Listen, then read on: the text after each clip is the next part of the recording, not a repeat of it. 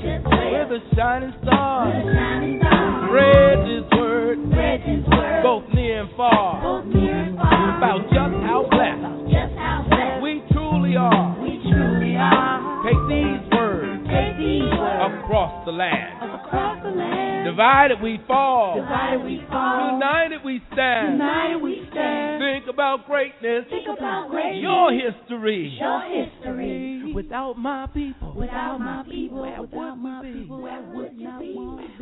Without my people, I would not want. Proud and privileged, America's first African American Anytime drama is getting ready for its first season, and they want to celebrate with you, Chicago. Meet the cast and the production team of Proud and Privileged on Friday, March 23rd at the Prince Hall Masonic Temple, located at 809 East 42nd Place in Chicago, 6 p.m. to 10 p.m. Enjoy great music, networking, refreshments, and photo ops. $25 in advance, $35 at the door. Advance payment recommended to PayPal.com at Chicago's, that's Chicago with an S, Chicago's Black businessnetwork at gmail.com. Get on board by calling us at 312-239-8835. Preview the trailer at www.storiesourway.tv. Sponsored by South Street Journal, Chicago's Black Business Network, and WJPC-FM Chicago, the soul of Chicago.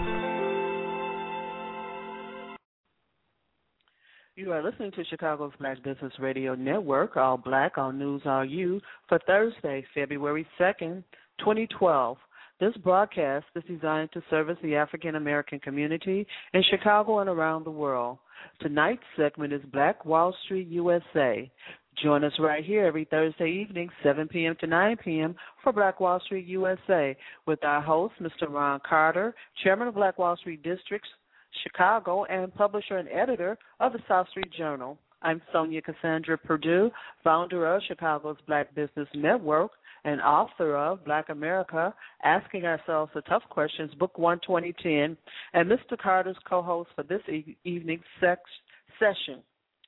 The show, this show is broadcast from Chicago, but, but with a national outreach to businesses and organizations around the world.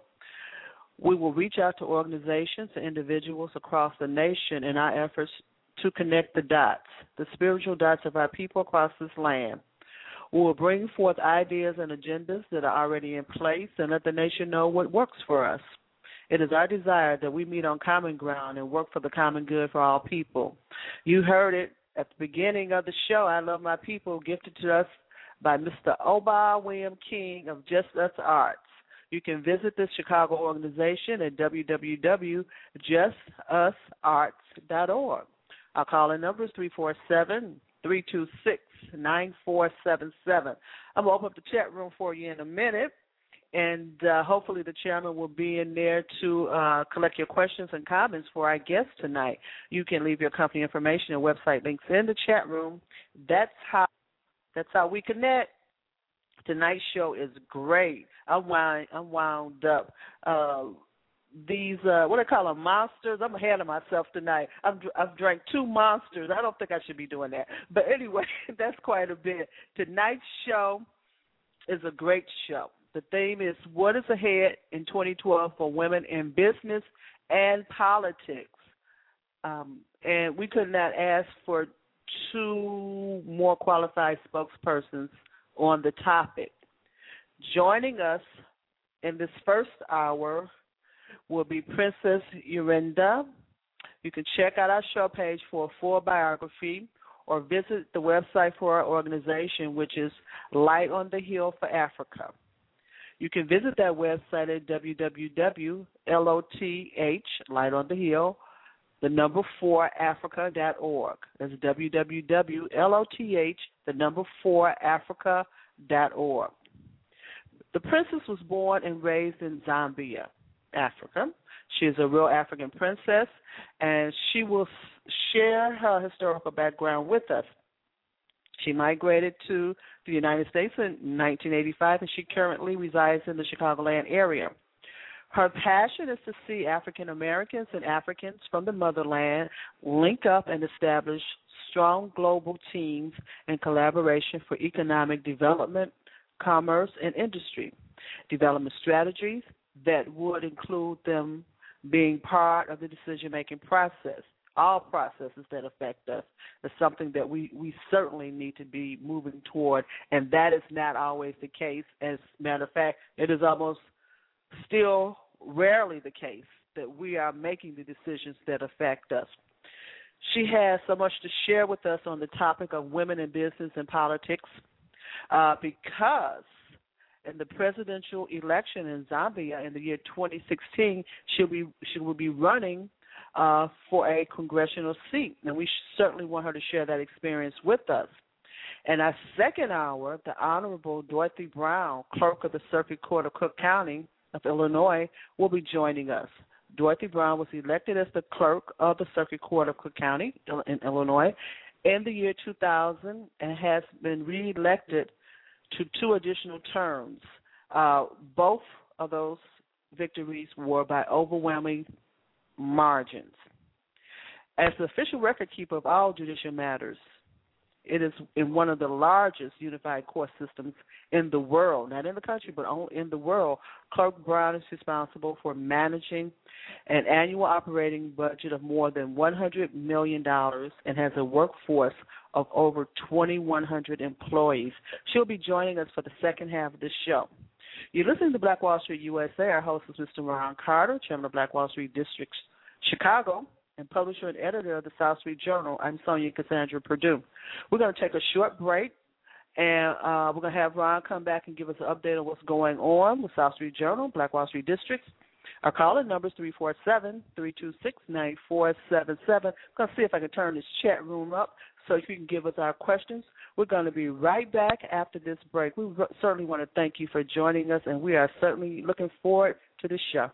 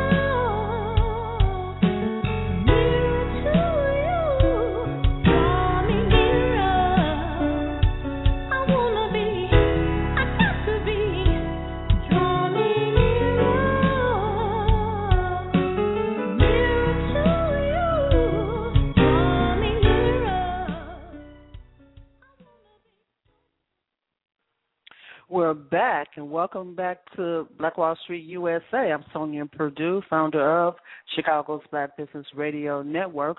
Our host is Ron Carter, chairman of Black Wall Street District Chicago and publisher and editor of the South Street Journal. Our guest, the princess, is on the switchboard, but let's uh, welcome the chairman to the show. Ron, how you doing? Welcome to the show.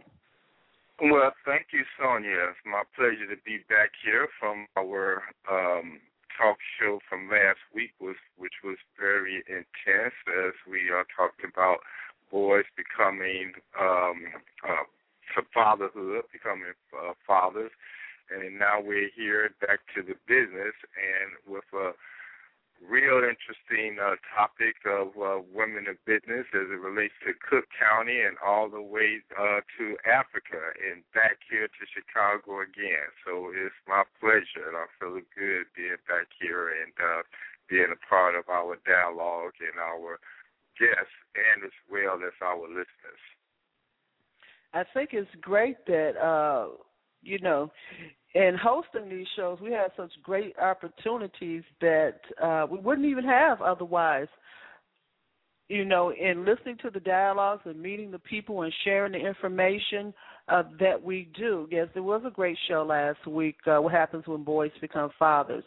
This show is also great as we uh, reach across the Atlantic Ocean and uh, speak to the princess and you know learn and get educated on some things that we probably assume and probably don't know, and then have the great opportunity to speak to the clerk of, of Cook County and get some updates about what's going on in that area. So this is uh, it spans. It, it's just world. It spans the world, or as the princess said, this is a global dialogue that we're having tonight.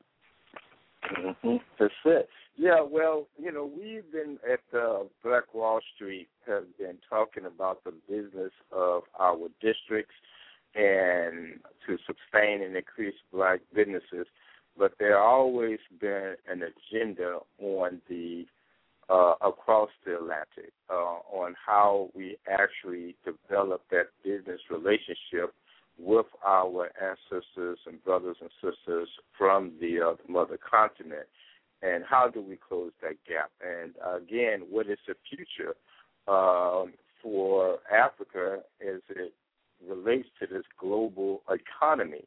And how do we use the resources and that we have in order to make all this stuff happen?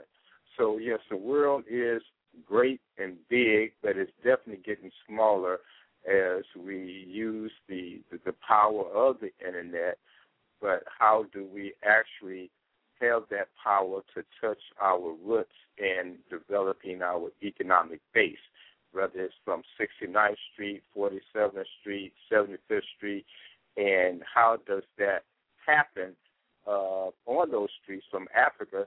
The same way it happens in China and Korea uh, and Japan in our communities as well. Um, so I definitely want to get into the economics of, uh, of of Africa with the princes and what we need to do. I know it's been some ongoing conversations. It's been on the Black Wall Street agenda for a while. Uh, so we're hoping that this dialogue can develop in some real form of action that we can make some things actually uh, happen. Um, there is a a documentary that I like very much, uh, and it's called uh, 500 Years. And this documentary tra- uh, traces the African and the, uh, I guess, looking at five continents that this documentary uh, reflects. And how all five continents of black people um, have that that root of connection, whether it's from Brazil, um, Haiti, uh, the different countries of, of, of Africa, the United States, uh, even in Europe, where there is a, a host of black folks. So this documentary does chase, uh, does trace the the economics and the stereotypes and and the myths. And so tonight, I'm hoping that we can get into that as well, and especially based on the princess being a candidate for elected office, which brings some extra uh, focus of how politics internationally into um, enter into our everyday lives. So yeah, it's uh, it's growing. It's growing, and it definitely has some impact that got to be implemented. You're listening to Black Wall Street USA with host Ron Carter, chairman of Black Wall Street Districts, and I'm Sonja Cassandra Perdue. Let's welcome the princess to the show. Good evening, princess. Good evening. Good evening, Good Ron evening. Carter. Hello. Hi. How are you? It's been a while. Fine, we met uh, twice. Uh, you came to one Yes. of the uh, Black Wall Street summits, and then Yes. you came to our office on 35th Street, and Mm, uh, mm. you uh, came on to the summit with the greeting. How did that greeting go when you came? Yes, I, I want to hear that greeting. Yes, and uh, right, that woke us up to let us know that there is a culture that we have to Yes. connect with. So, what Rich have and you been beautiful. up to? Oh, So what so have, much. What have you been up to? What you've been doing? uh, probing along, like totally standing in the pr- moment and the presence of who we are and what we're up to and working at that relentlessly. Okay? So, yes, I, I've gotten a job because I realized I'm going to be here for the next four years. Okay? 2016 Hey, is coming up. Uh huh. Can you hear me? Yeah, when you say you got a job, is that good or bad? How do you mean that? It's good. You, uh, no, no, good, good thing. It's an amazing, good opportunity. I got a job mhm. uh, outside just my own nonprofit um, undertakings. As, as you well know, the economy has, has been so hard, and a lot of nonprofits have suffered when it, when it comes to giving, and you know the donations have been really, really low. So to, Mhm. to to financially get myself well situated, of course, I got a job within my field of training, online training Okay. okay, with an with an amazing for-profit higher education institution. So, in other words, I'm actually inside the industry that links Mm. up global education. Oh, And that okay. is- Yes, and that is Right. part of my own my own agenda with the Sister Schools Link Up program with Light on the Hill for Africa. As you very well know, I you know I've been working to link up schools in the United States with schools in Africa. Now I'm actually within inside that industry, learning from the how the whole infrastructure is you know structured. Okay, when you say global education, what what do you mean by Yes. global education? What does that consist of? Okay. We have technology in this day and age. We live in this global, uh, th- this digital era where we have technology. We have e-learning technology where you can actually educate the world from Right. Chicago. Okay. So I Mhm. work for a company that has students around the world. Hmm Okay. So we can And uh, so is this here a, a an education? There's um, is it um? I'm I'm trying to get an understanding when you higher, say higher global education, online learning with uh, Okay. online universities. hmm So, how many countries are involved in this process? How many countries uh, are, are? What are those countries?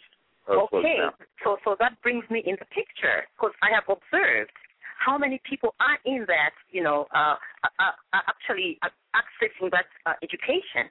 Because this education, someone can be in a village somewhere or like in a community in the outskirts of, or in the south, or in California, or in Hawaii, and they're still taking lessons and learning online with these teachers from Okay. Chicago.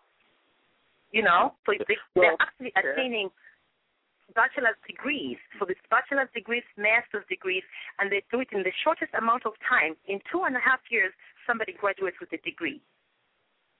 So that's a well, huge let me uh, solution kinda- combat yeah. Right. now the the the language and the dialogue. For example, Uh-huh. uh, I'm just going to take this one example. If you look at the Bible, and we know that the Right. Bible is written in many different languages, and is and Right. some verses are interpreted different ways. Uh, this and and even though it still come out meaning the same, there's still some variables on each verse in the Bible Yes. based on language and how language Exactly. interprets the meaning of what is in the Bible. Is that the same case uh, that you have to address when you're speaking about global education? Is there a language uh, barrier, or is that a a plus that there's a language Okay. barrier so that people are able to communicate more effectively toward uh, meeting that educational goal? Okay. So the same way that you learn when you go to say a, a day college, you know, a, a traditional uh day type college where you actually go to the ground campus. You're learning in English. You have curriculum, you have syllabus, every, everything is being taught in English. There's nothing Mhm. different from learning that way online. The only difference is you're actually doing it online from your laptop computer because we have the technology to do that right now. Okay. All right. Well, Now- let me um kind of go to the the business part of it. Um, Right. Now, I know at one point that you were you, you had your nonprofit operation, and you did talk to us at the uh, Black Wall Street at one of our summits regarding Yes. the uh, the bridge toward economic, uh, uh, I guess, economic goals as it relates Yes. to uh, blacks in the United States and Africa, and I have heard that many times. I was with a brother, matter of fact, this Monday, and uh, I was talking to him about the uh, the economic disparity based on Africa is closer to the United States than Korea or Asia or or, or China. You know, it's a shorter distance. So he Okay. indicated to me that the problem is is that doing business with Africa as far as import and export is the infrastructure of Africa have to be more uh, updated. Is that the case why we don't see more products that says made in Africa as we see more products say made in Korea or made in Japan? What is the what's the gap there? Why don't we see products that says made in Africa as we do in other oh. countries? Okay, let's take a step back first. If you look at the whole continent of Africa, okay, Africa, and you you compare Africa with all the other continents in the world, we are the richest continent in the world with untapped soil and virgin uh, resources, untapped. And it has been done Well- deliberately. Af- Africa is the richest continent in the world in when it comes to mineral resources, whether it's diamonds, gold, and silver, natural resources, whether it's the animals or the land or the waterfalls, you know, the weather is always a plus for us there. Um, you name it, even with the people. Okay? We have the richest resources, and we are an emerging global economy right now, marketplace. So Where- when you say emerging, is there a uh, is that meaning that we're going to see a more influx of products and exports with Okay, Africa right. when you use the term But emerging? okay, to to see yes, to see that influx, you want to get to the you know to the bottom line. Who in Africa is running Africa today? Okay, because Africa has gone through colonialism. Through the, Yes.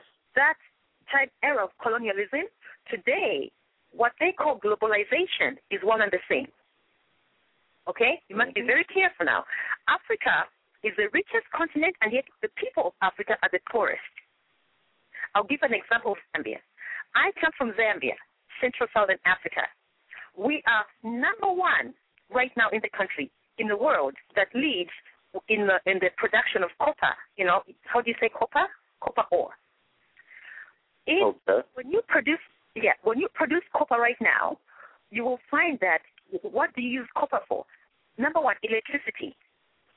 Electric cables, Oh. the, the, the, the wire cable, your, your your railroad system, the trains, they heavily depend on on copper wire and copper, you know, the copper ore. And also this digital era that we live in right now, the cell phones and the computers and anything digital, all these components, you know, these uh, things that we have, digital, it totally, re- mm-hmm. you have to have copper wire inside there, one of the, you know, working parts or the things that they use to make, you know, the cell phone. They, they depend on scrap metal and they depend on copper, copper wire and copper ore in there, inside, to make it function. So with all of that resources, then Yes. what is it that Why we are we still see? poor? We're the ones that are supplying the world that has a huge dependence on technology, and we're still short-handed. Are Okay. you saying that technology is the gap in closing that uh, and, making that uh, that copper industry more accessible? Okay, here's here's what's going on in Zambia, like my country. Zambia, the, the Copper Belt province, we have a whole province, kind of like you guys have states here in America, like you know, you have the Midwest, you know, you have states, right? We have provinces in my country, nine provinces. This one province, Copper Belt province in Zambia, it produces 95% of the economy of Zambia depends on copper, copper uh, industry, mining. Guess who owns that copper copper industry? None of the Zambians. Not a single Zambian so why owns is that? mine Why in is Zambia. that? Is it Why is uh, that? Again, other- Again, we, we go back to how things were set up in the beginning. Colonialism. When colonialism stepped upon Zambia, it was totally done for the exploitation of copper ore. You know, the mineral resources. Now there is right. Now there is Uh-huh. a church here in uh, Chicago, uh, Trinity United Church of Christ, that was once headed by Reverend um, Jeremiah Wright, now uh, headed by pastored by uh, Reverend Moss, and Yes, they I know had a letter Uh-huh. campaign that was uh, wanting to ban the use of uh, copper because it was using children to manufacture that. Is that the Um, case? And No, not in Zambia. Uh-uh. Zambia, I have never known any child working in the mines. No.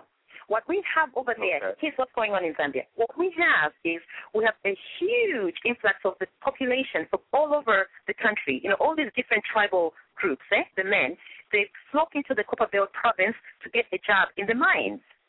Okay? So during colonialism, the copper the copper mining industry bloomed and I write about it in my book. You know, the country became extremely wealthy, but all that copper was exported immediately.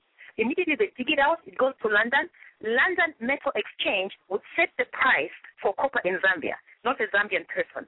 Okay? Because Zambia was a British uh, colony. So the British government would dig the gold and silver and the copper ore, bring it to London, and then they would set a price at the world, you know, London Metal Exchange at the marketplace there, and then they would trade, you know, uh, they, they would trade that way, leaving the African people out how of it. How much does that copper come to the United States?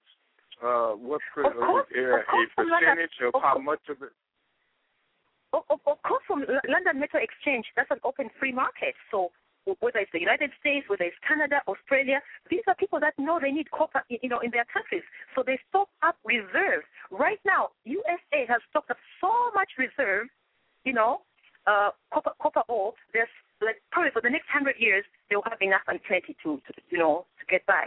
And it all came from Zambia. The question becomes, how can I be a Zambian? come from Zambia and I'm providing the world with all this wealth and I'm still poor. Again, if you look at it, globalization is the new era, is the uh, col- col- col- colonialism. It has just changed kind of the format, but the people, the decision makers, they're all one and the same. So then I'm saying it's time women of African descent, such, such, such as myself, or African people themselves, once we've gotten our education, to turn around and see how can we now be part of the decision-making policies and come up with a win-win situation, uh, policies that actually take Africa also into consideration, the African people, include us in the political system as well, because at the highest level of government, those decisions are being made. And if you keep women out of the picture, educated and learned women, you know, you're not serving the country right. Well, that sounds like you're more uh, going into the agenda of yours being a candidate. Now, yes, I am. Of being, uh, okay, is that? And my understanding is that a con- is it similar to a congressional seat yes, that you're running for? Yes. So it's it's kind of okay, uh, similar so, to you know like member of parliament, right? I, I I have a constituency that I represent, and I'll make sure that my constituency is taken care of. You know, so then I'll look at the resources in that community. What do we have, and what should we use to benefit the people in my constituency? Not not the people in my constituency growing cash crops that have been exported to Holland. At well, how do you relate your candidacy? Uh, just give me some clarity here. How are you running for uh, the office? Does people um, in your district are aware that you are a candidate now, being in the United States? Oh well, uh, I, I I was actually there this past year, uh, 2010. They had their elections. Now I was at Mhm. Har- I was at uh right. You know I was at my um I was doing my graduate program. I was just finishing off my uh master's degree at Roosevelt University. Okay. And then and then I rushed to Africa in March because I graduated in December. Got myself organized in March. I was in Africa. So then I was in Africa from March through June. And I was amazed right. when I went to the village. Yes, when I went to the village, how that constituency welcomed me, and they Mhm. demanded a woman in leadership position because I was Mhm. picking up again after my own mother. By the way, my mother's name was Dorothy, and when I first came, uh, this is now a side story. When I first came to the to to to, to Chicago, and I was in one of the offices, you know, at uh, Rolling Meadows uh, courthouse. I Yeah. saw a picture of Dorothy Brown on the wall. Oh When my mother was yes, the first time I ever saw that, I saw her picture on the wall, and I thought about my own mother, who was a member of parliament in Zambia, and I was so proud of this woman that I've never met her. Oh, I thought I would never even get and talk to her. And tonight, I'm like, wow, how can that be? I'm on the same platform. Amazing. So Very very honored. Yeah, well, Yeah, I was inspired by her. let's see that Dorothy Brown is definitely an uh, amazing uh, person and what she has, what she have achieved. And uh, Yes. I guess the the other part of both of you, uh, where she have achieved her uh, position as uh, the county clerk, and as you Oh, are uh, moving toward being an elected official as well, so that Yes, the name. Dorothy as it relates to your mother, and I'm not. She, For me, yeah, I don't yes. know what age she is, but she's still pretty much a young woman. But uh, she Okay. definitely has set an example for uh, many women. Um, and Yes, uh, and, and then uh, yes, mhm. I was inspired So by her. Like I was you, totally inspired. when is this election? When is this election for you? so- uh, what year is it? Okay. So w- when I was in, when I was in Africa this past year, uh, between March and June, I you know I kind of had a taste and a feel for political you know processes in Zambia. I got myself in and I went through the whole process. And the women in the village, the people in the village were crazy about me. But I had to come back to the states because I had deadlines and I had issues you know to still handle with my nonprofit over here, and also uh, it occurred to me that politics in Africa is slightly different from America, where the politician over there provides, you know, like you feed the villagers for them to vote for you. Well, that America? happens here too. That happens here too. I mean, it don't happen like it used to, but it used to be uh, a bag of uh, uh, potatoes and and That's some me. chicken and bread. That some rice. politicians definitely used to do that. Yes, that was. And, And some rice. It still happens. Uh, Right. Uh, I Now- know a candidate that's going to be running. And uh, he just Yes. got to giving out some food. So yeah, it's still happens here in Exactly. So- Chicago. So, next time you I go, yes. So next time I go, I need to be loaded with truckloads of rice and you know food for these people, and that's all it takes for them. A goat here, you know, you cook some food and you oh they just loved it, you know. But you you you rally against about the issues, and the issues is just opening their eyes to who they are and what they're producing already, and why they're so still disadvantaged. And they wanted to see someone from their own village who was learned, who was passionate about them, truly loving the children, the orphans of HIV/AIDS, the women, the poor widows of HIV/AIDS, looking at their interests and the possibility. And all it would take is education. You know, link up. Like, can we have our Well, are children you trying to get now? But w- w- what's the? Um, I mean, what's the barrier here based on providing food in order for them to listen to the issues? But yet, I'm still hearing you saying there are issues that they have. So, what actually brings their interest? Is it the food, or is it the issue, or because people need to eat, they're not uh, they they need to listen or get the food first before listening. I mean, what is the? Um, I'm trying. I'm hearing two things. I'm hearing the issues based on copper, based on the colonization, based on uh, uh, Europe influence in the economy, uh, and then I'm hearing about providing them some food. So, is there Okay. too much of a mixture in order to No, get no, no, no. Oh, Okay, I understand what you're saying. I understand what you're saying, but all I'm saying is if you go and campaign, if you go on the campaign trail, that crowd comes Right. out to see you and to listen to you speak about these issues of the global impact, you know, how it's playing out on their own country, which, you know, breaks down to their own village. Okay? Because these are the same people that are growing the food. The, you know, the, the, they're growing uh, corn, for instance. But when that corn is Mhm. grown, it's not you know, the, the product is not finished in Uganda. It's exported outside the country. Do you see how ridiculous It's, that is? import, it's, it's imported outside the country. It's Are right. you saying that the people there are not able to benefit from the crops?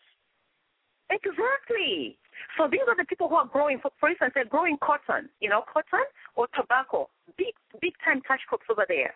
They're growing tobacco. So the best tobacco you can get in Zambia, Lundazi, my, my constituency. They're growing this tobacco, and then the tobacco companies from Holland or from uh, the Netherlands, they're you know hauling this tobacco out of you know the community by truckloads. Like every ten minutes, you see it. You know, one big truck is leaving the the village and the, these village people are being paid 80 cents a bale, or maybe you know like a huge a four by four feet bale, you know, packed with uh, loaded is that tobacco. uh, is, is that a result of different corporations Colonialism continues. as they will Colonialism has ab- continued.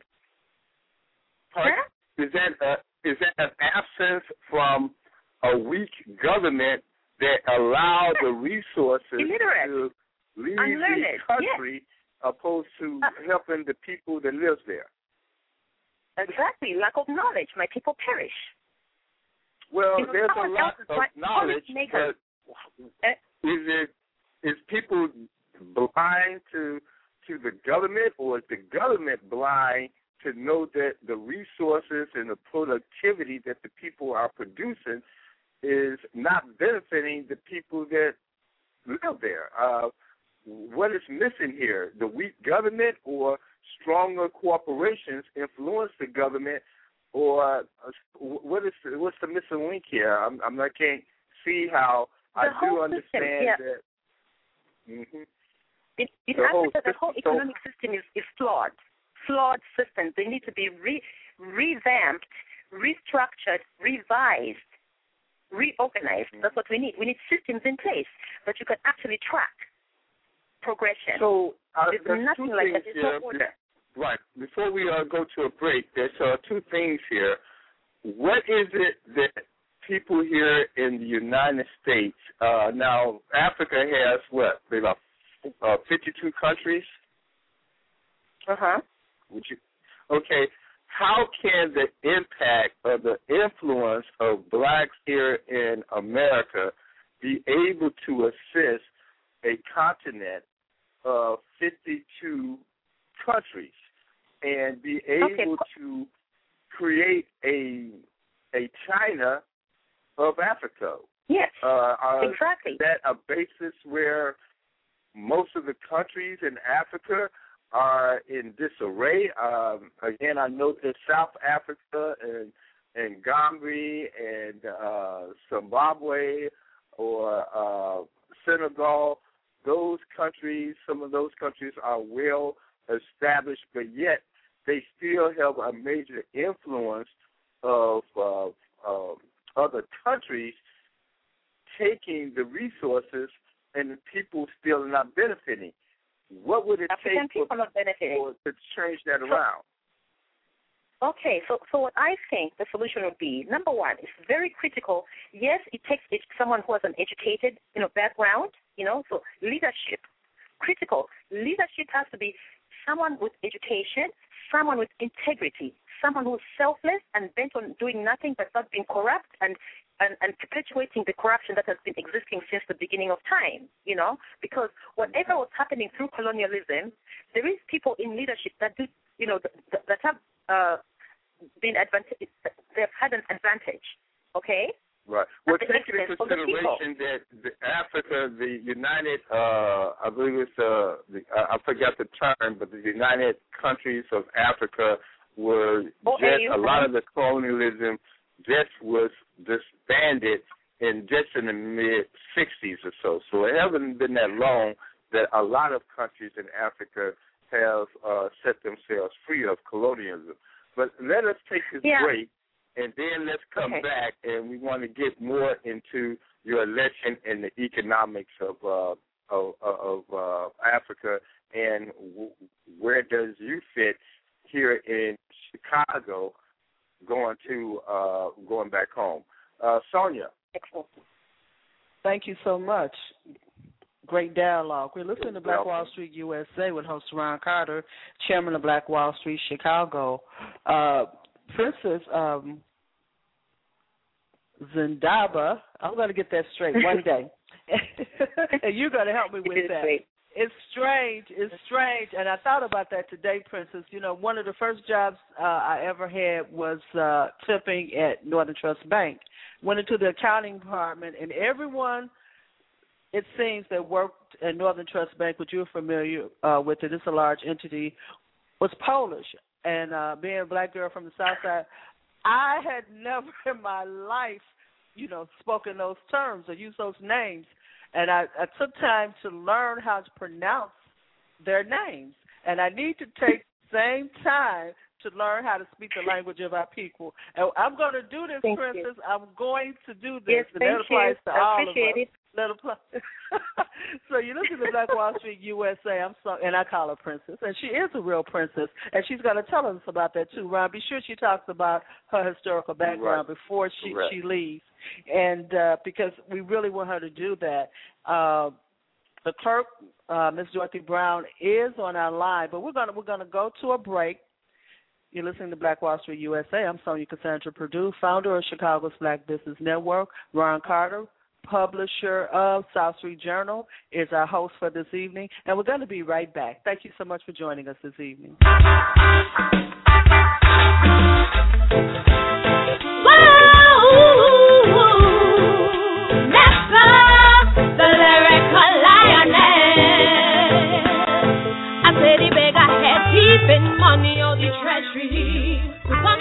Land of hoity-toity. Them not care about being poor community. Oh, oh, mama has to raise she me. They just want to lavish in luxury. That's why they smuggle taxpayers' money. Then skin teeth for the paparazzi. But I'm here to tell them publicly. Get up and forget your greedy appetite. Because it's we the people who are feeling pressure all day and night. Your greedy appetite. Because it's we the people who are feeling pressure all day and night. It's time to govern the country right. I run the country right. It's time to govern the country right. It's time to govern the country right. I run the country right. It's time to govern the country right.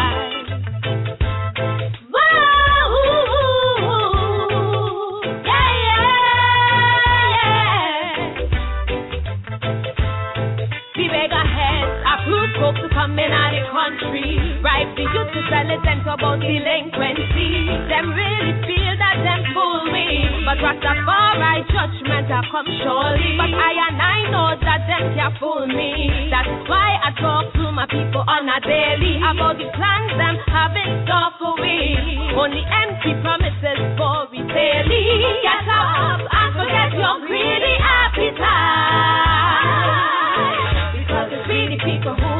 pressure all day and night.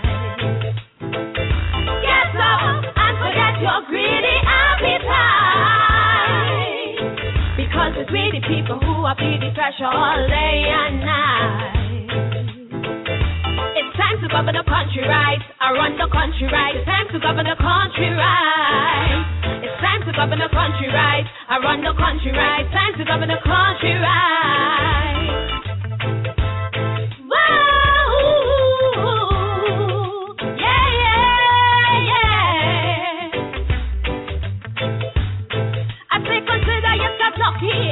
Big Shots what's surrounding your community. To ask the people what is stressing them on a daily. They have no time for we, them only study money.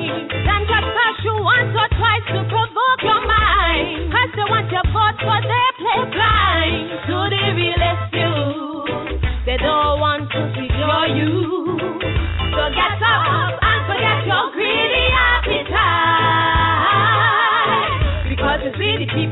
are feeling pressure all day and night.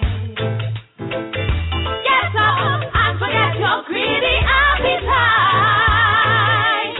Because it's really people who are feeling pressure all day and night. So I say it's time to govern the country right. I run the country right. It's time to govern the country right. It's time to govern the country right. I run the country right. It's time to govern the country right.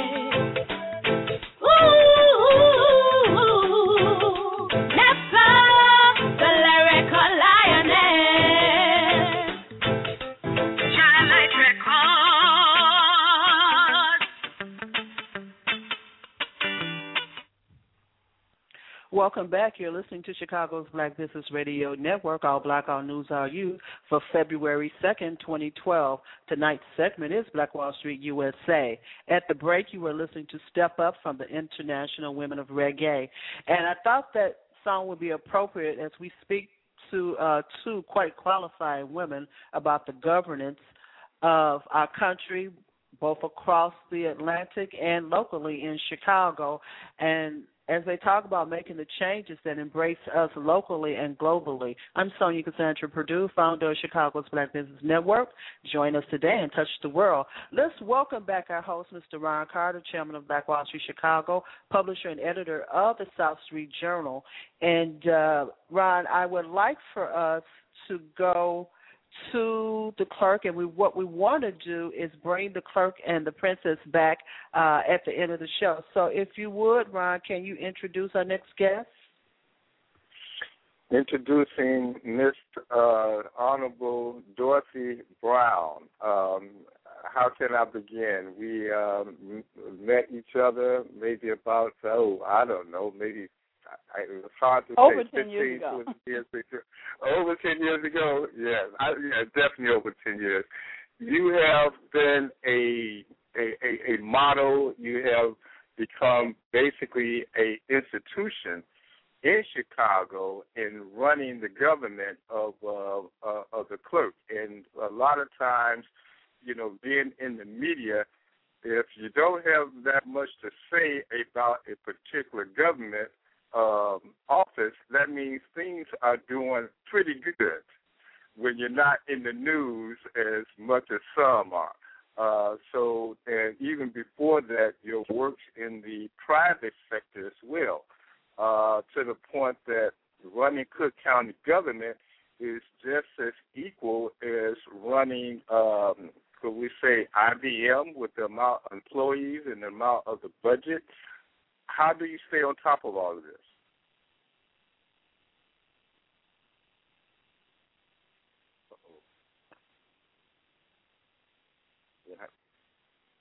Are we here? I'm here, Ron. I see the uh, clerk's Oh. light is still lit up. Ms. Ms. Brown, Can you can we hear me? I'm sorry. we can hear you now. Yes. Okay, I'm sorry. I had muted it for a minute. Um, I am, and I apologize. Um, Ron, it's a very challenging and meticulous uh, job, and what I do to stay on top of it is to uh, involve myself in in continuous improvements.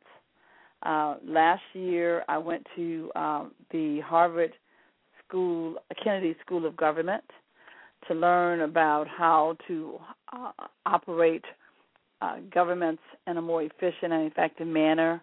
And we're in the process of implementing some of those techniques. Of course, with my background uh, over the as a as a certified public accountant and and really um, learning how various major corporations um, uh, ran uh, in the in my prior life.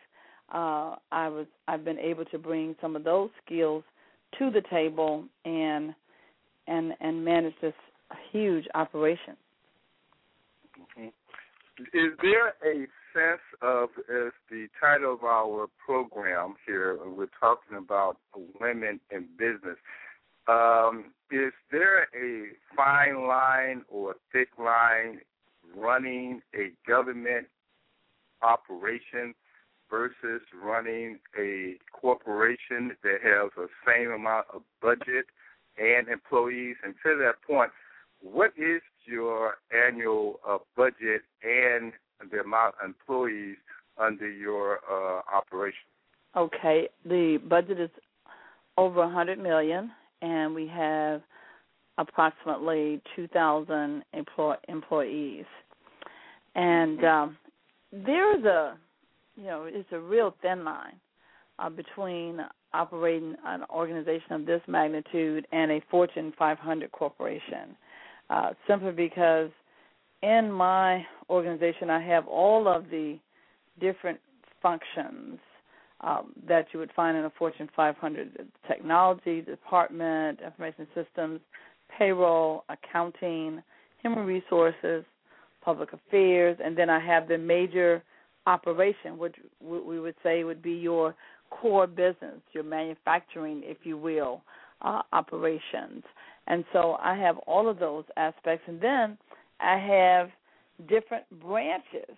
You know, I have people in six different um, uh, uh, uh, municipalities, including the city of Chicago, but then we have five suburban locations, and then within the city of Chicago, for our felonies and misdemeanors, we have five different branch courts into in the different police stations throughout, and then we have 26 in California, and we have the juvenile court at 1100 South Hamilton, and we have domestic violence court at at uh, 555 West Harrison, and so and then we have child support division over at 28 North Clark, and then our record center, major record center. We have three different warehouses that we're using right now.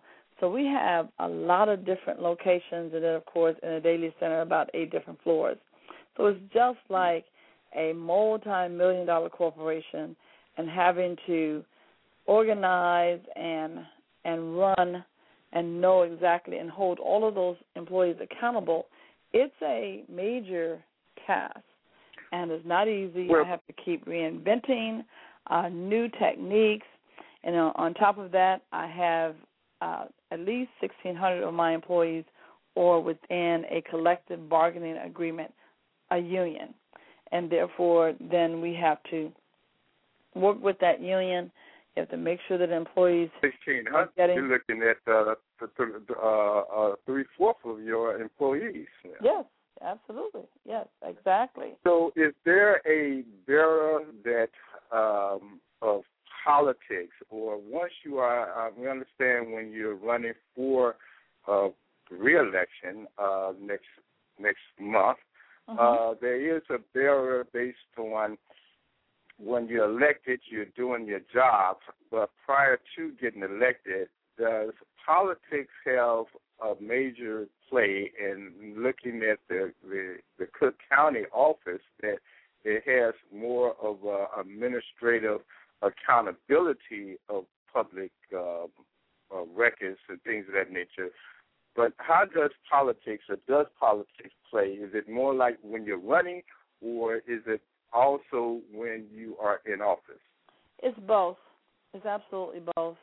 You know, when you're running, you're you know uh, uh, trying to get various endorsements, and then you have people that are trying to misrepresent your reputation and, and your accomplishments, and trying to really uh, uh, mislead the people because people are trying to get elected at any expense, even if they don't have the qualifications. Then they try to mislead the people. Then once you get into office, and this particular office is uh, unique because we have a county board that, uh, according to the law, when we are trying to get things purchased, we have to go to the county board for that approval. Uh, when I first took office, they permitted you to purchase things without county board approval up to twenty-five thousand dollars. Well, they took that away. Now we have to go to the county board for a dollar to spend a dollar. Oh, for and, and you, you have to you do, all do not have petty cash, and you don't have a penny. and you have you to do petty a cash. and you have to do a, a a bid on everything, you know, down to a dollar. So it makes it very difficult because what occurs is, you know, the county board, um, you know, is an elected position as well. I, I include people that have elected positions, right?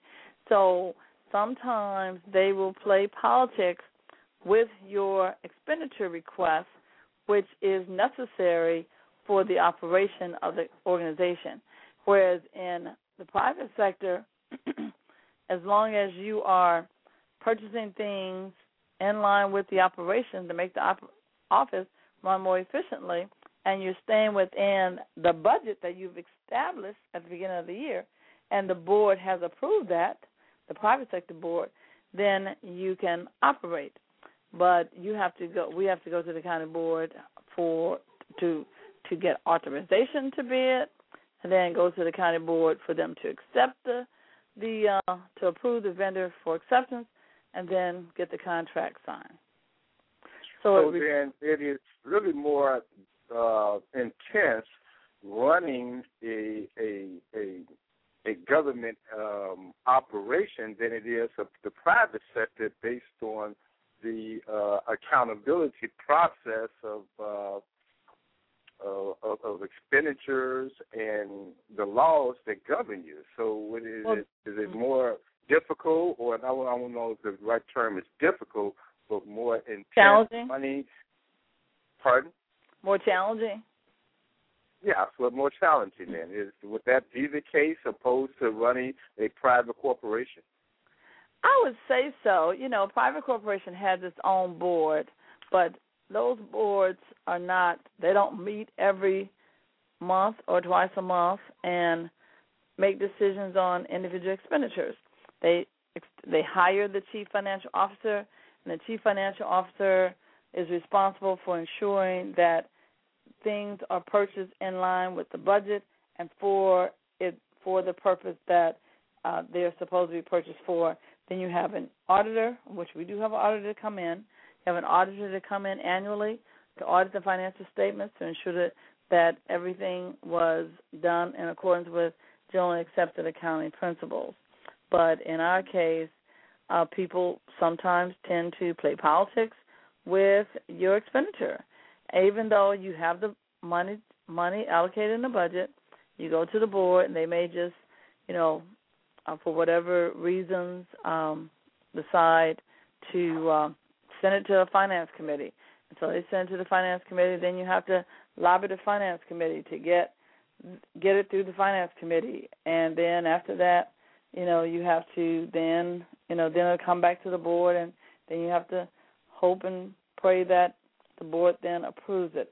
So you can actually be about two to three months just trying to get an expenditure approved, and then Now, yeah, you were um, the first elected official that uh, provided a proclamation for the Black Wall Street district of 75th Street.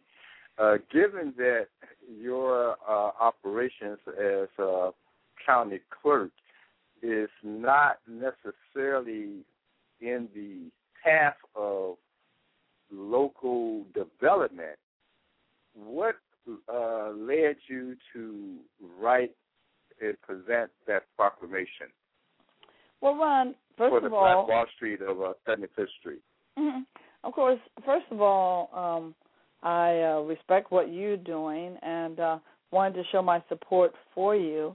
Uh, and secondly, I feel that when you are an elected official at any level, uh, that you are a public servant and that you should have a voice and show support for those things that are important to the community and to help in whatever way you can to uh, perpetuate um, uh, the good of of a community. And and for sure businesses uh, you know and and business is, is so important uh, as it relates to the stability of our uh, economy. So uh, I wanted to show my support. And as you know I'd speak out about education and whatever I can. I think that when you have a a position of power, and then you should use that power, that position to help in whatever way you can, because people will listen to you. And well, and, you also did some uh, heavy work, and I know this has some uh, relationships to uh, the county clerk office, but with the um, oh, I'm, I'm, I'm partnering with the uh, ex offenders, and when it comes to their records, mm-hmm. and there is a cloud based on uh, ex offenders voting or getting their records expunged or not, or is, the, is, is that it does some good to get it expunged, and then the the process. I know you've been working on that but what is the the real reality of expungement? Uh, there's still some uh, ex-offenders that's thinking that they cannot vote. Some saying they can vote. Where is that at right now? In the state of Illinois, an ex-offender can vote. A person that is in Cook County Jail can vote. And a person that's in any county jail can vote the only person that cannot vote in the state of Illinois would be those people that are in prison. Once they get out of prison, they can register and vote. That's how the state of Illinois laws are set up. There are only a few states that uh, that actually don't permit people to vote uh, once they become uh, an ex-offender an offender or an ex-offender. They don't permit them to vote. There's only a few states, and I'm going to search that on the internet, and I'll tell you. But Illinois is not one of those. Well, there's still um, many uh, ex-offenders walking the streets with the perception that they cannot vote. Um, is the is is there a process where when um, a person is released from the county jail, uh, they get some type of notice that saying that you can vote now, or do no, well, see, that up to uh, themselves, or what? Now you have to remember now, you can vote even while you're in the county jail. You know, Jesse Dexter goes over there every Christmas, and I was over there with him, registering people mm-hmm. to vote, and we let people know then that they can vote as long as they're in the county jail and they have not been sentenced they can vote. It's when they move from the county jail to the Department of Correct Illinois Department of Corrections that they cannot vote. And then when they get out of the Illinois Department of Correction, they go back to being able to vote. That's how the law is set up here in the state of Illinois. But the process, yeah. as a matter, as as it relates to informing people whether or not they can uh, vote when they get out of the Department of Illinois Department of Corrections, I have never heard of a process by which people are actually told that. That may be something that that uh, we should look at uh, taking up. Uh, the, all the information that is given to people, um, you know, when they are getting out, as it relates to maybe going to the Safer Foundation, uh, could also include uh, their right to uh, uh, uh, vote again. Mm-hmm. Yeah, well, I definitely uh, hear many. Sometimes they confuse me. I uh, always say, yes, you can vote. No, we cannot vote. I, you know, so uh, now you're running for re-election this coming uh, March. That's mm-hmm. March. What, what day is it? March the March 20th. And early voting starts February 27th. 27th. Um, I don't know about the rest of the public, and me being even in the newspaper business and being a publisher of a newspaper, I haven't heard anything about any opponent of yours. That's Are you thing. feeling confident like uh, Barack Obama at this time? You say, am I feeling confident? Yeah, like Barack Obama. You know, he was on the uh, TV Obama. one day and he said, "He said I'm going to win." Uh, you, I'm not a Barack feel... Obama. I, I take nothing for granted. I'm going. I'm working very hard to win the uh, support of um, of all of the citizens uh, of Cook County, and you know, I want them to um, uh, uh, consider me once again. Uh, for reelection as clerk of the circuit court because of our record and the things that we have done um, in this office.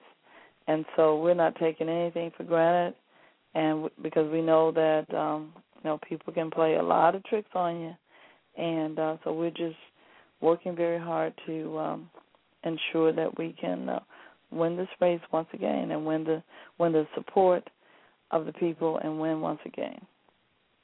Well, what is the uh, focus uh, upon your reelection, and is there a another phase of, of accomplishments that you want to add on to what has been done, or is it maintaining where you're at, or is there some specific uh, concerns that you're looking at trying to uh, improve the uh, the clerk's office? Uh, yeah, what is that focus well, for you? Is it this time? You know, there's always there all there's always room for improvement in an office of this magnitude.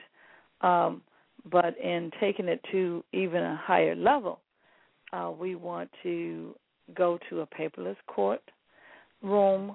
I want to work with the chief judge to bring a paperless 21st century courtroom to Cook County um, uh, as a first as a pilot, and then move into having all of the courtrooms be paperless.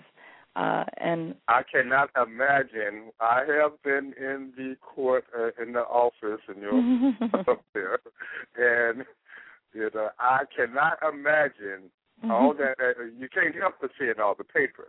Are you saying that you would not be able to see those files and those files on top of files when you walk into those offices? Or? Not my office. I'm talking about the courtroom. I'm talking about the courtroom because, of course, you're going to have the old files. But what we have done with the um, court, with, what we've done, Ron, is uh, we have started to implement an imaging and document management system in the uh, state of Illinois.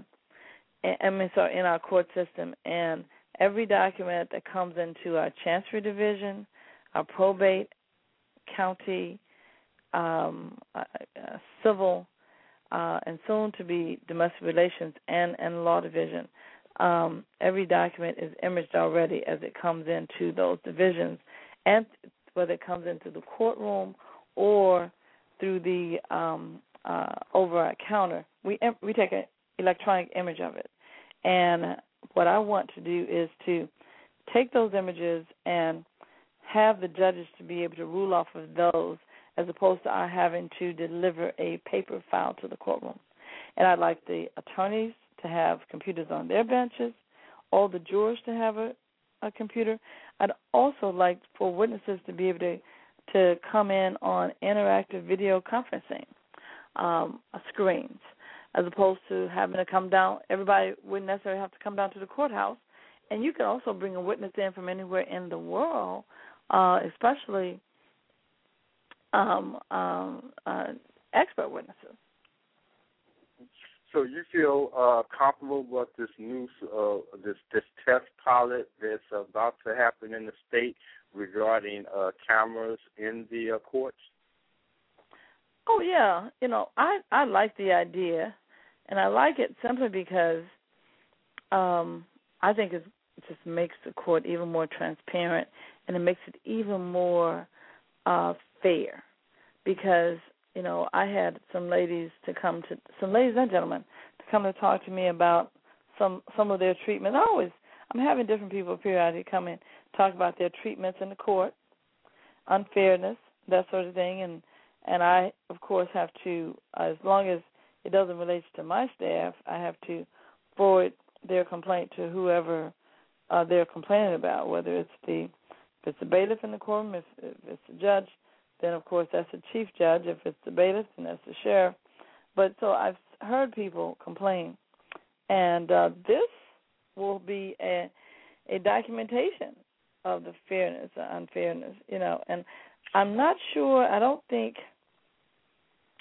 that it will necessarily, and I guess it probably would, uh, be usable in on appeal. You know, because it's more difficult to um, to explain something in writing, but if you have the video, then you'll be able to show it. You know, and so and do you have um, your role as the uh, county clerk? Is there any jurisdiction that you have with the judges, or that still rests with the um, uh, with another with the the branch, another branch, or do you, is the judges have any type of accountability uh, to your office or you to their office?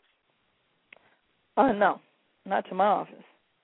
Uh, and and from the standpoint of just respecting our clerks, and for us to their office, um, uh, from the standpoint of of our respecting the judge and keeping the record for the judge, and and you know help getting the judge to sign the order and that sort of thing. But they, my employees report directly to me, and um, but they have to, you know, work with the judge, and um, you know, keep those records. So. Um, what is the difference then of the the legislative process of the clerk office? Uh, because it just seems more of a it, it doesn't or does it have a policy type of implementation of the office more than administrative? Um, is there mm-hmm. some relationship there that make it to be an elected office? Um, if is there policies beyond your staff to how the clerk office operates? Mm-hmm. Well, first of all, we're in the Constitution, so we are a constitutional officer. I am a constitutional officer, and it's it's, it's discussed in the in the Constitution the importance of of this office and and um, uh, and the responsibility related to it uh, to ensure that uh, we are keeping the records for the people. Now, the reason why this office is an elected office is because of the need for this office to be totally unbiased and totally uncontrolled by uh, anyone, especially uh, uh, the judges, because you you know you can't you need an individual that's independent of the judges that's making the decisions. I need this person separate and independent to keep that record of that decision because of course I wouldn't uh, say any of the judges that we have would do this, but you never can tell when undue pressure could be put up on somebody to change the record.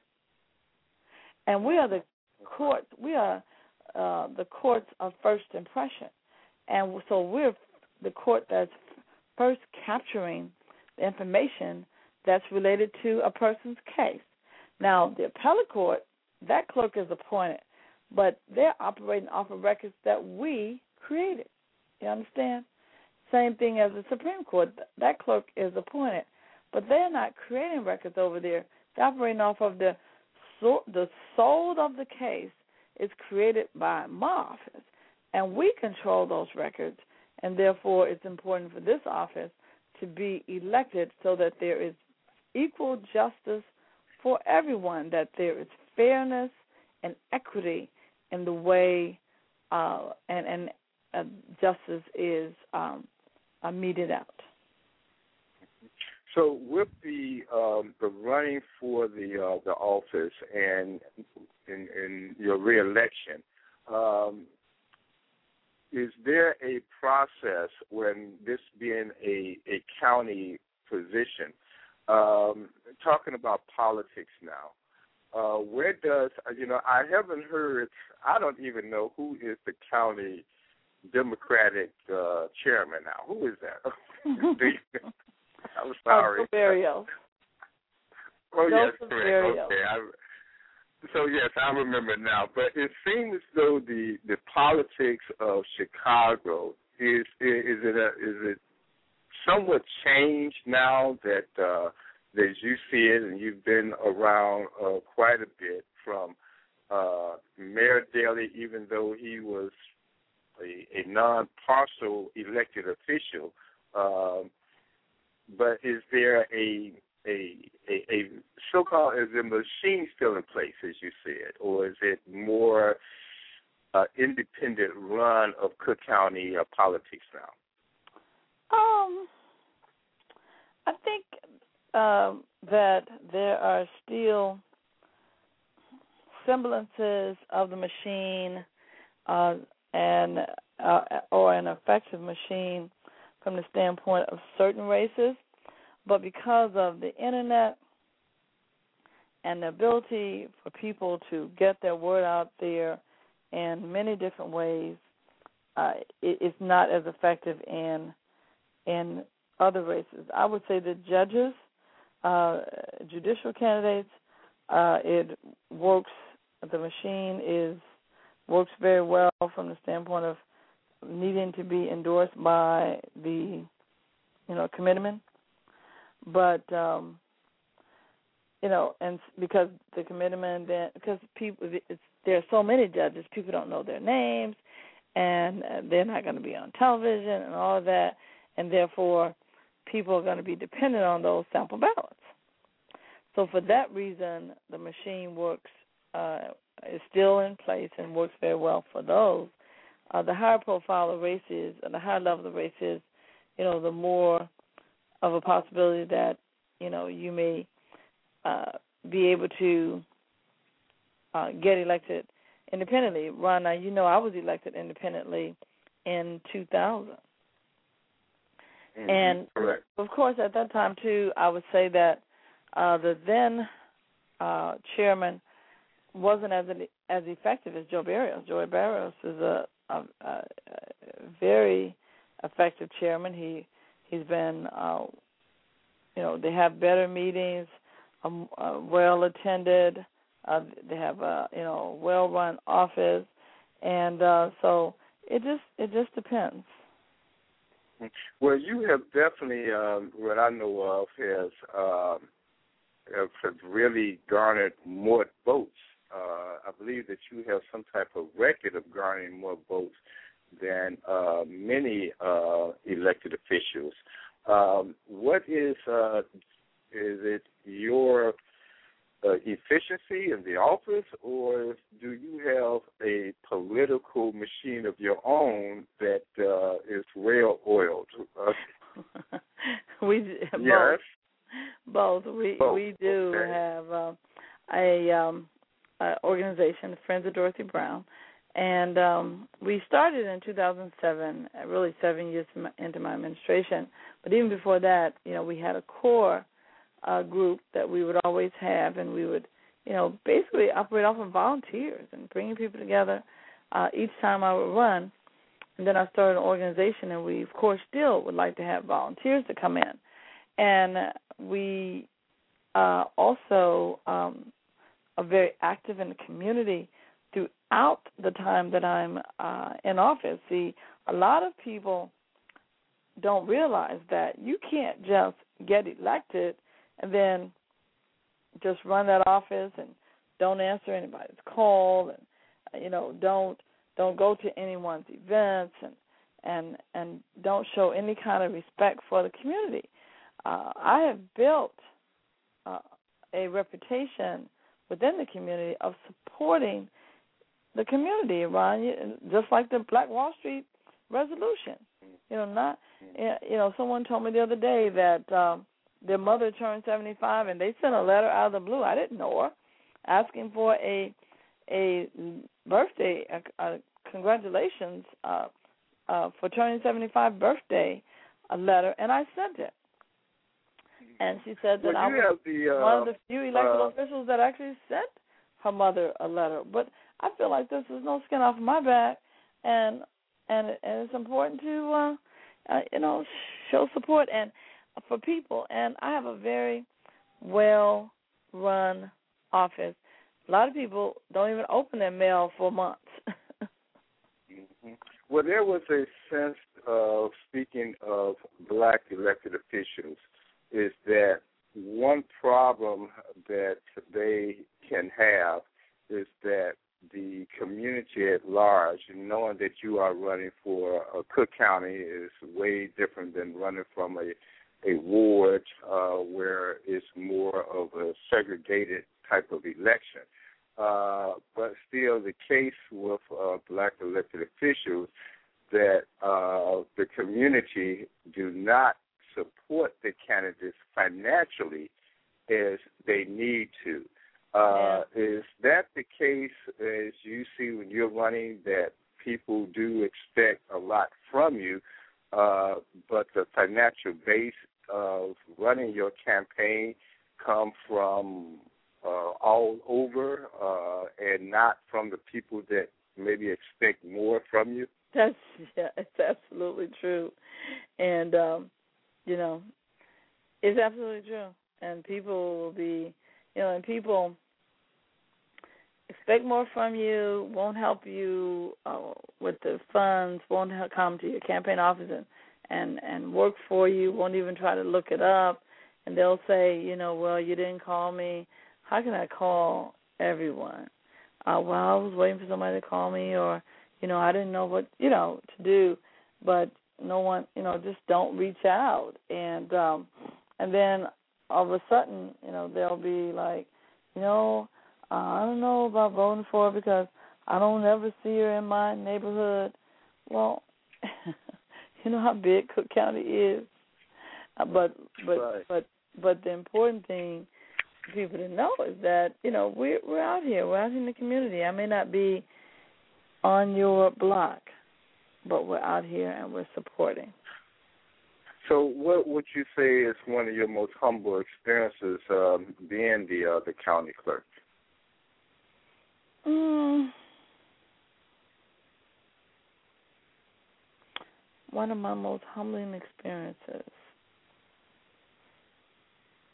Or have you had one of those things like uh, um, President Toni Preckwinkle, uh, was that, yesterday or today, calling uh, uh, William Daley, not William Daley, uh, what's his brother name on the, uh, uh, yeah, calling John Mayor Daley, or what?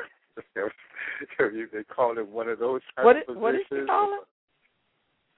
Uh, he called. She called him uh, Mayor uh, Daley. He passed some type of motion, and she indicated that uh, where Mayor Daley made a motion, this was just yesterday.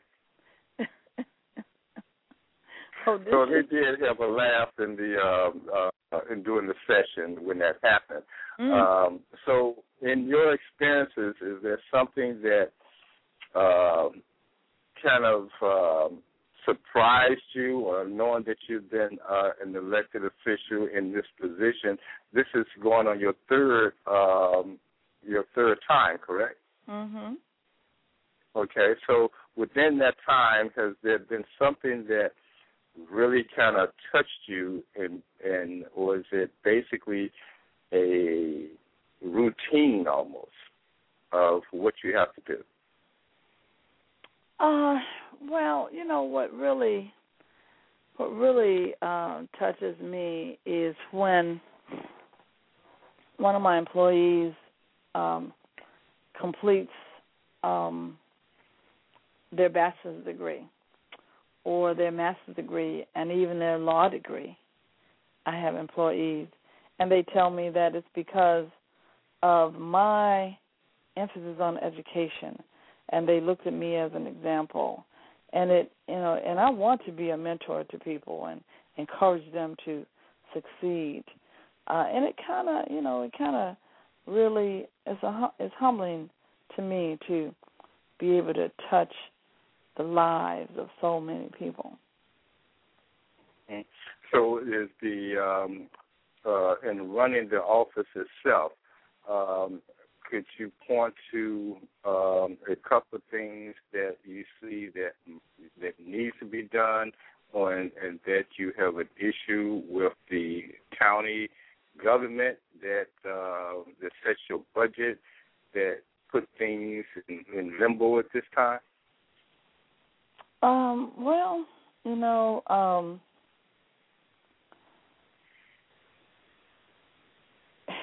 um, you know, pretty much at this point, uh, the the biggest issue is the fact that we had to lay off a 100 people. You know, you're talking about the second largest court system in the country, and we uh, behind LA County, and the we have almost 50% of the cases that are filed in the entire state. There's 102 counties, and I have almost 50% of the cases that are filed in the entire state. Um, so almost as many as the 101 counties. But yet my budget, and compared to LA County's budget, is horrendous.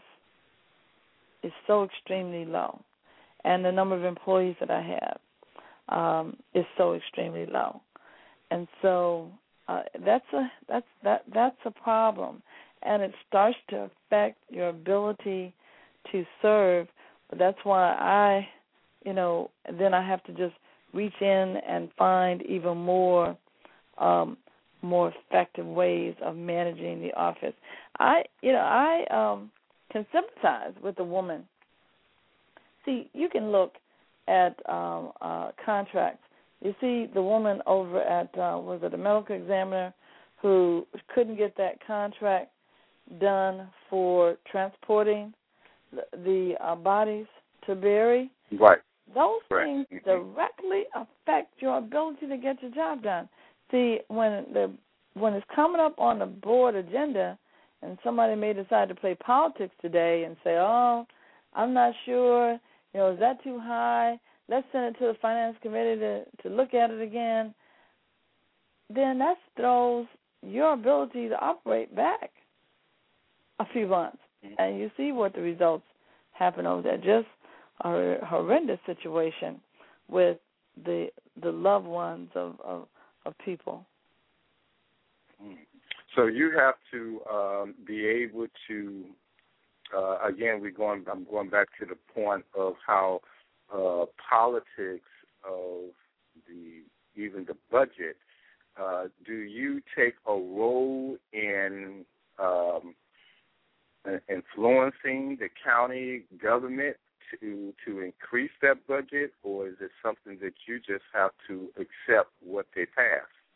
Well, what I have to do is I have to um I have to put my budget together as best that I as I can and let the county board know what I feel as an elected official is necessary to run this office. And then um then uh, according to the law, you know, the county board is supposed to ensure that I'm able to properly run the office in the most efficient uh, manner. Um, they then are responsible for giving me a lump sum. Um, but after the lump sum sum is given, then they are not supposed to interfere with my ability to uh, operate the office. Um, so but um so with your with your contract procurement, then does that rest with the um, uh, the county board, or do you have any influence in your contract procurement of uh, of services? Uh, the county board has to approve those things. And you know, it's almost uh, oxymoron. It's almost like they're, they're conflicting uh, statements to say the county board is supposed to give you a budget uh, and then let you run your office, and then, but then every time you need to do something, you have to go to the county board, and then, you know, uh, depending on uh, how people are feeling that day, they may or may not approve it. They actually, as long as it's in line with the budget, uh, should be approving it. Uh, but uh, were you, that doesn't always were you usually under, happens. But or usually exaggerating happens when you What? said they have to prove? Was uh, were you over exaggerating when you said that the county board have to prove every dollar that you have to uh, operate from?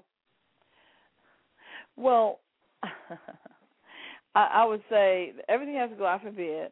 The purchasing um, uh, director, I believe, has a certain dollar amount up to which, within certain types of expenditures, that she can actually approve without you having to go to the county board. I think she can go up to a hundred thousand, um, but but but not.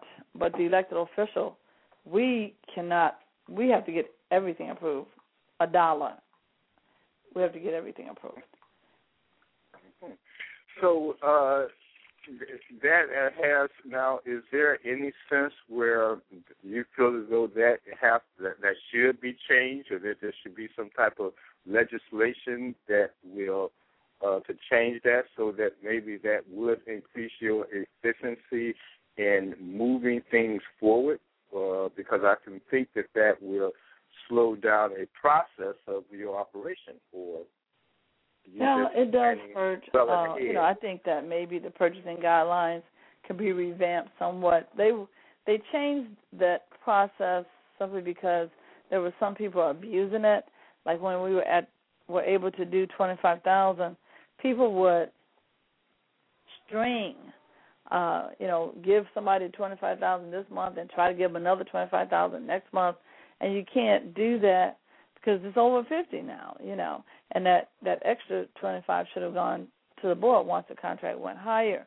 So people, some people were getting around things and and and abusing it. Uh, but um, so there could be a look at the uh, budget, uh, the the purchasing guidelines, and and kind of um, loosen up a little bit. Simply because we are elected, we have a responsibility to the people, and uh, and as long as we have been allocated the funds, we should be and and it's within the budget and it's within the guidelines of being able to run the office. We should be able to purchase things to So make things run more efficiently. Right. So with the uh, when we speak about uh, different government agencies, and and there's this term parity of the contract procurement, uh, does that apply to your office? Parity.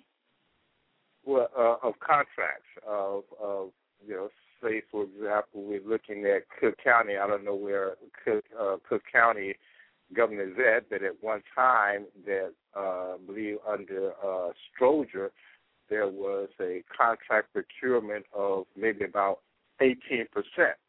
And now I'm hearing that that contract procurement uh, among blacks is Mhm. down to maybe about uh, ten percent or, You're or talking less. as the Does um, that same pardon? okay. I, I understand what you're saying. You're talking about as far as the um, minority participation. Right.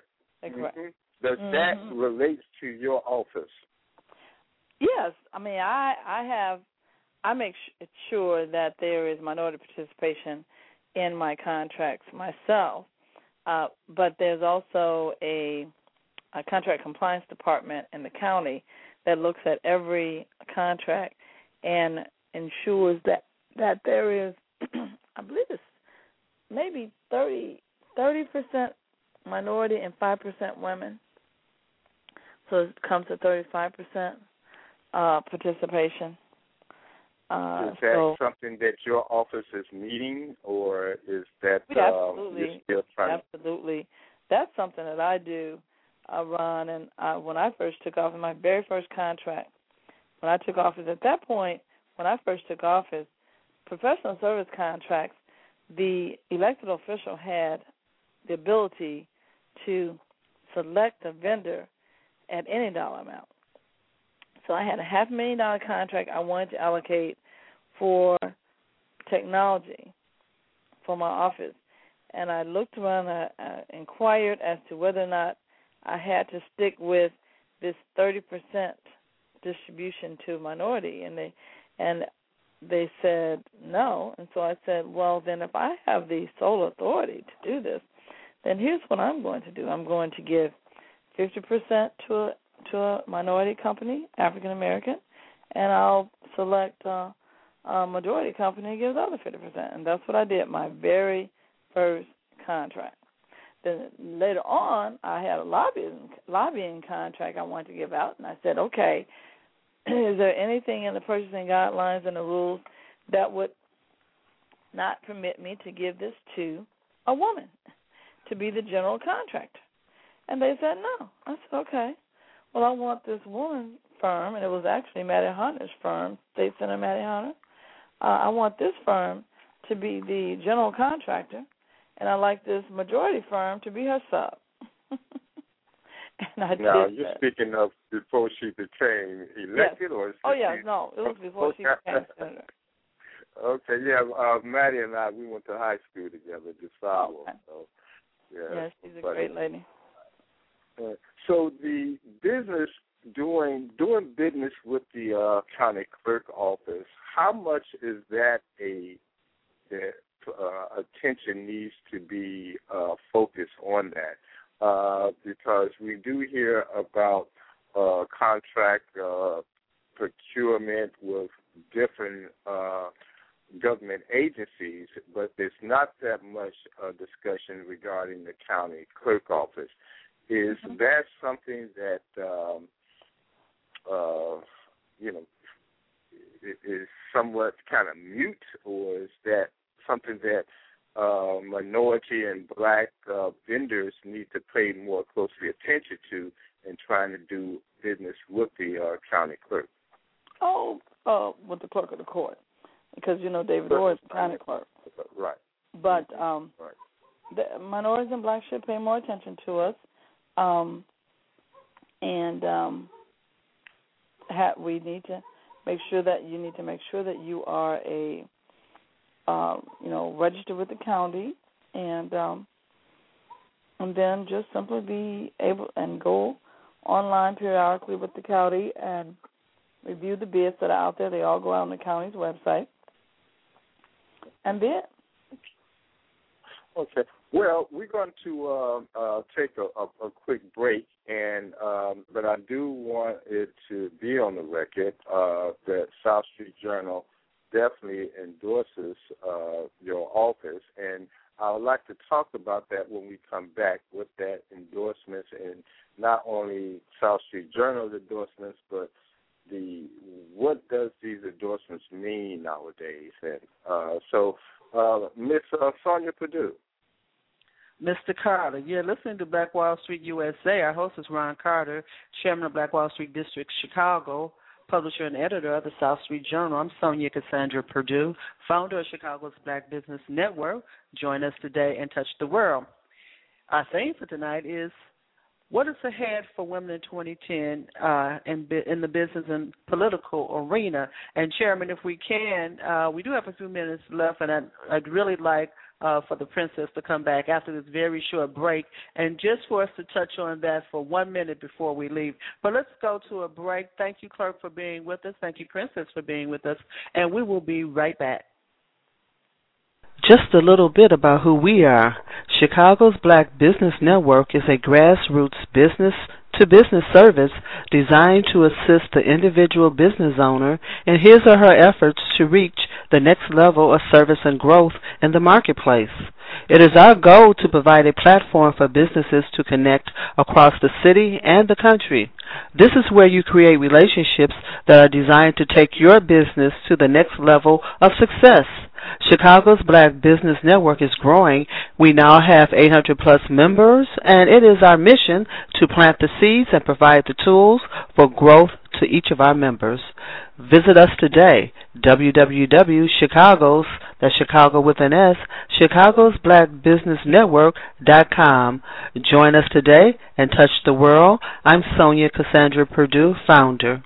We're the soul of Chicago, WJPC. On Sunday, February 26th at 4 p.m., find yourself in the midst of a new experience when you attend The March, a civil rights opera by Alan Marshall and Jonathan Stinson. This is a free event.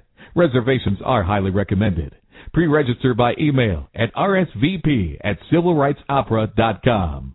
Hosted by the Chicago Park District and the South Shore Opera Company. That's Sunday, February 26th at 4 p.m. at the South Shore Cultural Center, 7059 South Shore Drive in Chicago.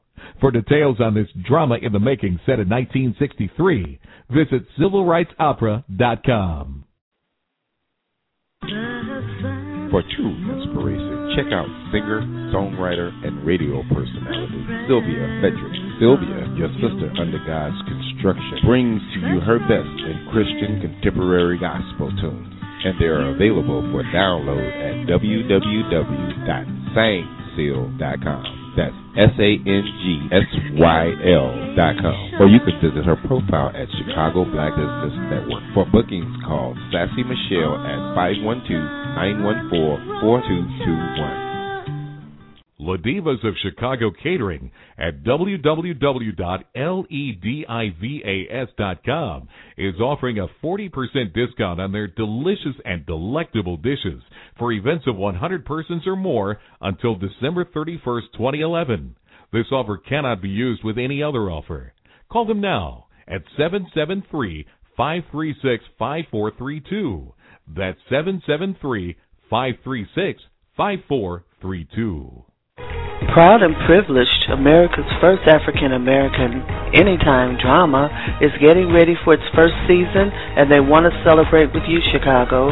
Meet the cast and the production team of Proud and Privileged on Friday, March 23rd at the Prince Hall Masonic Temple, located at 809 East 42nd Place in Chicago, 6 p.m. to 10 p.m. Enjoy great music, networking, refreshments, and photo ops. $25 in advance, $35 at the door. Advance payment recommended to PayPal.com at Chicago's, that's Chicago with an S, Chicago's Black Business Network at gmail.com. Get on board by calling us at 312-239-8835. Preview the trailer at www.storiesourway.tv. Sponsored by South Street Journal, Chicago's Black Business Network, and WJPC FM Chicago, the soul of Chicago. Welcome back, and you're listening to Black Wall Street USA. I'm Sonja Cassandra Perdue. I want to remind you that all of our shows are rebroadcast on Saturday mornings between 9 a.m. and noon on WJPC FM Chicago, the soul of Chicago. Listen to great music 24 hours a day at www.wjpcchicago.com. We're going to welcome back our host, Ron Carter, Chairman of Black Wall Street Districts, and the publisher and editor of the South Street Journal, and our guest for this evening. Welcome back to the show, Ron. Welcome back, well, everyone. Thank you. Oh, yeah. Well, um, uh, the princess is with us. I don't know, um, uh, Dorothy. I see that I get so comfortable with you, uh, uh, calling you Dorothy. With the, what, oh, no problem. uh, she made a point earlier that when she was coming to, she she seen your picture on the wall, uh and yes. uh, she noted that uh, that she is the uh, being an uh, a candidate in in her country, and her mother's name was Dorothy, and how much of an inspiration that you uh, gave her. Wow. Um, taking that in consideration, how do you look at your role as being an inspiration? And then, Princess, you can jump in as well as uh, the role and the uh, and to a greater point, uh, Ms. Brown, you are becoming an institution in Chicago itself, um, based on the work and the outreach that you have done, and which uh, definitely makes uh, South Street Journal uh, an honor to be able to endorse you for reelection. Uh, but with the inspiration that you have been giving people all the way from our princess uh, who's running for elected official, uh, running for as an elected official as well, how do you uphold and how do you see yourself being in that position? Well, I uh, I do see it as a, a, a responsibility to be a role model, if you will, to to young people, um, uh, to women as well as men, as to how you should uh, comport uh, yourself in the public, and um, you know, just to be an example of um, of integrity, be an example of of strength, of character, and of, of, of just fairness to uh, people. So I, I see it as my personal responsibility to carry myself uh, in um, the best way possible uh, for others, and and I, I see it as a responsibility to the uh, legacy of my parents as well. Mm-hmm. Well, you, as uh, South Street Journal is definitely making that endorsement uh, of your candidacy, but we do know that the bottom line is for people to vote, regardless of what um, a, a publication or a individual make of their endorsement. But how do you weigh those um, the backing of of a newspaper or other elected officials endorsing your candidacy, uh, opposed to knowing, as you stated earlier, your or your political organization being able to do what it needs to do, regardless of endorsement. But how do you weigh name I think recognition? That it's very important to have the endorsement of uh, various newspapers and and uh, elected officials and and just people in general, of course, you know, influential people who can influence influence others. I think is very important. But as you said, is it, the real endorsement comes on election day, and so therefore, mm-hmm. uh, you need to be able to get your vote out, um, have people out there on the street for you, because you do get a certain percentage of votes by just simply having your name out there. I know when I first came to Chicago and really didn't know anyone here. When I went to that poll, I actually was dependent on someone to be standing out there with something to tell me how to vote. And I imagine that there are a lot of people like that out there. So Especially with the the, judges. mm, so with the um, uh, I guess the position and when as the show is our title, uh, women, and we're looking at women that are in business, women are that are uh, elected officials, as our princess is getting ready to run for elected office in her country. How much Oh. emphasis should we be putting on women in these roles, or is it an absence, or is it has it caught up to to par, or is it still a long way to go? Um, and so, how, how do you all assess that? And Princess, you can jump in that as well. Okay, thank you. Uh, first of all, I wanted to say thank you so much. I'm so honored to be on this show with uh, the clerk, Dorothy Brown. You're such a huge inspiration in my life. We actually p- printed out your picture and we have it here in our home. oh, wonderful. Thank you. Seriously, and um, I can rest assure you, from my home, I have two daughters who are actually voting age. I'll Uh-huh. make sure they show up and vote for you. Very good. Thank you. Yeah, and then also the email uh, on the flyer promoting this show. Uh, on my part, I've circulated it everywhere because I want to see you see you back in office. Like I'm running behind you. I'm so inspired by who you are, and also to see that African American women in office. For us from Africa, we are so thrilled to see that, and we, we need more African pe- uh, people in office. You know, visible. Mhm. Absolutely. and and women uh women I think uh really and Queen, thank you uh Princess, thank you so much for that uh uh for that uh inspiring those inspiring remarks uh for me. You know, it's always nice to hear someone say that you um inspire them or motivate them. And uh Ron, thank you for your endorsement as well. But uh, uh what I was going to say is women bring a different sense uh, to an office uh, sometimes, and and from the standpoint of sensitivity to certain issues, uh, we will push a little harder on education. We'll push a little hard on health care. Mm-hmm. Uh, we push very hard on customer services, which is something that I push very hard on uh, in my office because it's more administrative. And we're going to go above and beyond in doing things uh, like what I've done with uh, the expungement run and and the mortgage foreclosure surplus even that I've done and trying to reach out and find the people that have money coming to them. Uh, and so it's important that we have a good representation of women in public office because I think that um, women can be very organized and can get things done. Well, in Chicago, it seems as though uh, there are and I haven't did the. I'm just going off the top of my head. I believe there's more black female elected officials than males, or is it, is it was it just about even or close to even? I mean, just a ballpark vision. Would you say if it's? I know on the city council there are more black females.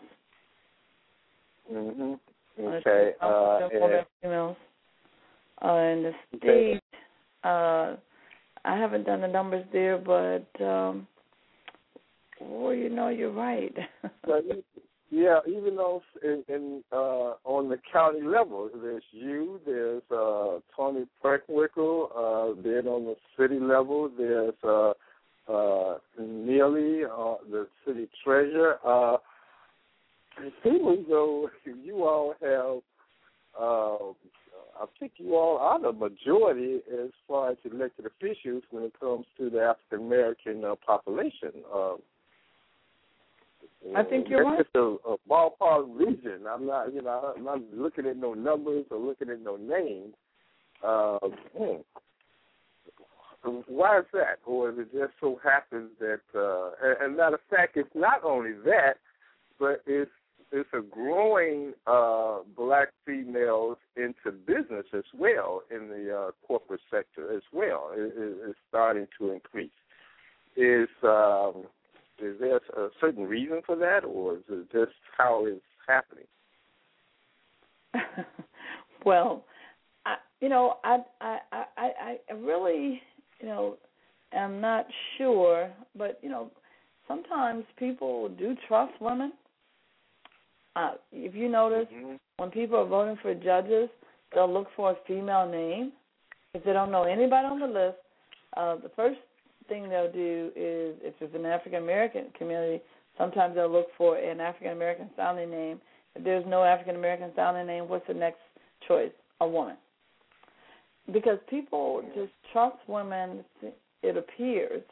Um, not that it necessarily is the case, but it appears that they trust women more. Um, and but you know, from a congressional standpoint, in the United States Senate, you know, uh, we are not the majority, so we need we there's mm-hmm. still a lot more work to do, and of course, there's never been a woman president, so we there's still a lot of work to do, but um, but we're we're moving along, and we continue to uh, uh, increase our numbers. So, is there I, any other elected posts that you may be looking for, um, Ms. Brown? Well, right After now this, uh, I'm election? focusing on re-election. You know, I. Uh, you but know, you know I, most part, you know, you know most elected officials say that we are focusing on this election. However, yeah, but I've run for a couple of offices, and those were not. I was not successful in, in those. So, and and it's not to say that. And the only reason I ran for those offices is because I felt like I had the qualifications and would be able to help and would be able to serve and that's not to say I, didn't, I don't enjoy what I do because I do enjoy doing what I do, and so we want to um, just simply at this point um, you know, run for this office and get reelected, and implement even more things that um, we feel are important for um, making this office run more efficiently. And I know Okay, that our so chairman is not watching the clock, Right. Mr. Carter. And uh, we're going to Oh, have some final yeah. remarks from the clerk and from Princess. Yeah, I know Right. watching. Okay. And uh, we're going to have some final remarks from the clerk, and we want to thank both of them for being with us. And we're going to close out the show, Ron Carter. Uh, yes, I blew it that time. Sorry, I was getting ready to get into it. Yes, let's have some closing remarks before Sonja uh, snap a whip at me real quick. Uh, which one do you want to a pre- uh, uh, press- Okay. okay. Thank you so much for having me on this show. I, I, I strongly believe um, with what uh, Ron Carter said before, it's a working in process. You know, uh, we're going to continue getting our voices heard out there because yes, in as much as America is an inspiration to us in Africa, we also have a lot of work to do in Africa, and we need to include women.